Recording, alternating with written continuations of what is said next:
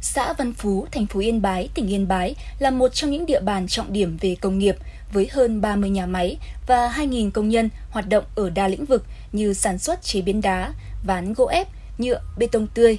Ngoài được thụ hưởng những lợi ích từ quá trình công nghiệp hóa, Văn Phú cũng không ít lần phát sinh các vấn đề nóng về đất đai, môi trường.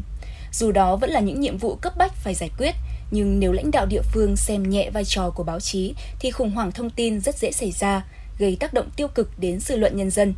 Ông Nguyễn Anh Quyền, Chủ tịch Ủy ban nhân dân xã Văn Phú, thành phố Yên Bái cho biết tránh cái tình trạng nhiễu loạn thông tin đẩy lùi được các cái tin xấu độc định hướng ở dư luận. À, đặc biệt là bảo vệ phát triển chung của địa phương. Trong cái thời gian vừa qua khi có nội dung gì nổi cộ à, địa phương cũng báo cáo kịp thời với các phòng ban chuyên môn của thành phố à, để cung cấp các cái thông tin nó chính xác à, với báo chí à, để báo đài đưa các cái thông tin đúng.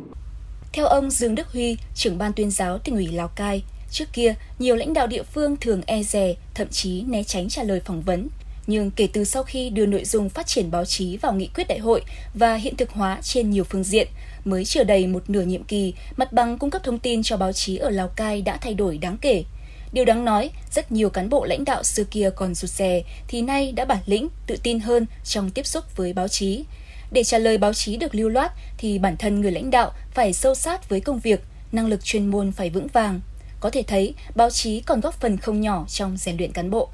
vẫn là con người đấy thôi. Thế nhưng khi mà được trang bị các cái kiến thức kỹ năng và được giao nhiệm vụ cụ thể, được động viên khích lệ thì con người đó sẽ thay đổi, từ đó giúp cho cái nghiệp vụ nó tốt hơn nữa. Và chúng tôi khuyến khích tất cả những người phát ngôn hoặc lãnh đạo nên ờ, tiếp cận cung cấp thông tin cho báo chí đầy đủ kịp thời, chính thống, công tác định hướng báo chí luôn luôn phải đi trước, đi trước cả dư luận của xã hội để tạo ra cái dư luận từ sau khi luật báo chí năm 2016 ra đời, cùng các quy định về phát ngôn, cung cấp thông tin cho báo chí, xử phạt trong lĩnh vực báo chí xuất bản, cấp ủy chính quyền các địa phương ở Tây Bắc đã chấp hành khá nghiêm túc, thể hiện qua việc niêm yết danh sách người phát ngôn trên cổng thông tin điện tử, họp báo định kỳ cung cấp thông tin cho báo chí, chủ động cung cấp thông tin khi có sự việc đột xuất xảy ra. Các tỉnh trong khu vực cũng biết tận dụng vai trò của mạng xã hội để đưa thông tin chính thống định hướng dư luận. Nhiều fanpage Facebook nhóm Zalo kết nối sở, ngành, địa phương với báo chí được lập mới và hoạt động hiệu quả, đặc biệt trong các lĩnh vực luôn đòi hỏi nhanh và chính xác như phòng chống thiên tai, phòng chống dịch COVID-19. Tuy nhiên, thực tế vẫn còn nhiều địa phương, đơn vị chưa chủ động kết nối với báo chí, còn tình trạng trên nóng dưới lạnh, áp dụng cứng nhắc các quy định về phát ngôn, cung cấp thông tin. Nhưng rõ ràng như vậy chỉ lợi bất cập hại. Ông Trần Văn Sáu, Phó Giám đốc Sở Thông tin và Truyền thông tỉnh Lai Châu cho biết. Tôi cũng à, mong muốn các ngành và các địa phương ấy làm nghiêm túc quy định và hướng dẫn đảm bảo cung cấp thông tin cho báo chí thì tin chắc là sẽ ờ, phục vụ tốt. Và về phía sở thì chúng tôi sẽ tập huấn và bồi dưỡng và năm nay chúng tôi dự kiến sẽ có một lớp và sẽ mời cục báo chí lên để làm giảng viên để hướng dẫn cụ thể cái này này. Khó khăn vẫn luôn hiện hữu ở Tây Bắc. Những yếu tố đặc thù như diện tích rộng lớn, địa hình hiểm trở, trình độ phát triển kinh tế, xã hội còn hạn chế, đặc biệt là ở các khu vực xa trung tâm, vô hình chung cũng tạo nên lực cản trong tiếp cận thông tin của báo chí. Lấy ví dụ như ở tỉnh Lai Châu, phóng viên muốn đi từ thành phố đến huyện biên giới Mường Tè phải qua hành trình 170 km, còn muốn tới xã cuối của huyện này, quãng đường lên tới 300 km.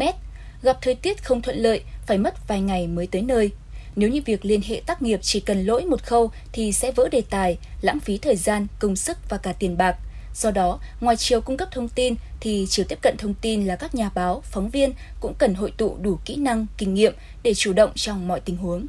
Theo nhà báo Trần Vũ Tuấn, Phó trưởng phòng báo điện tử báo Sơn La, nghề báo đòi hỏi phải tôi luyện rất nhiều. Mỗi nhà báo, phóng viên cần không ngừng học hỏi, mở rộng kiến thức đa lĩnh vực, thực hành nhuần nhuyễn các kỹ năng tác nghiệp, tăng cường khả năng ngôn ngữ, giao tiếp, tư duy phản biện, và hơn hết phải luôn luôn giữ lửa nghề, thực hiện sứ mệnh cao cả của báo chí cách mạng Việt Nam.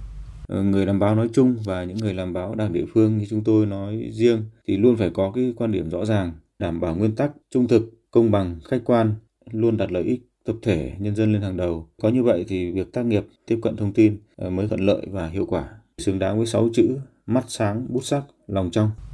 Lửa thử vàng, gian nan thử sức. Nghề báo thời kỳ nào cũng vô vàn gian truân, nhưng cùng với đó là những vinh quang được cộng đồng xã hội ghi nhận sau mỗi tác phẩm chất lượng. Ở Tây Bắc, lõi nghèo của Tổ quốc, khó khăn vất vả cũng đồng nghĩa là còn nhiều vùng đất, con người mới lạ, gắn với những đề tài sống động cần báo chí tăng cường tiếp cận.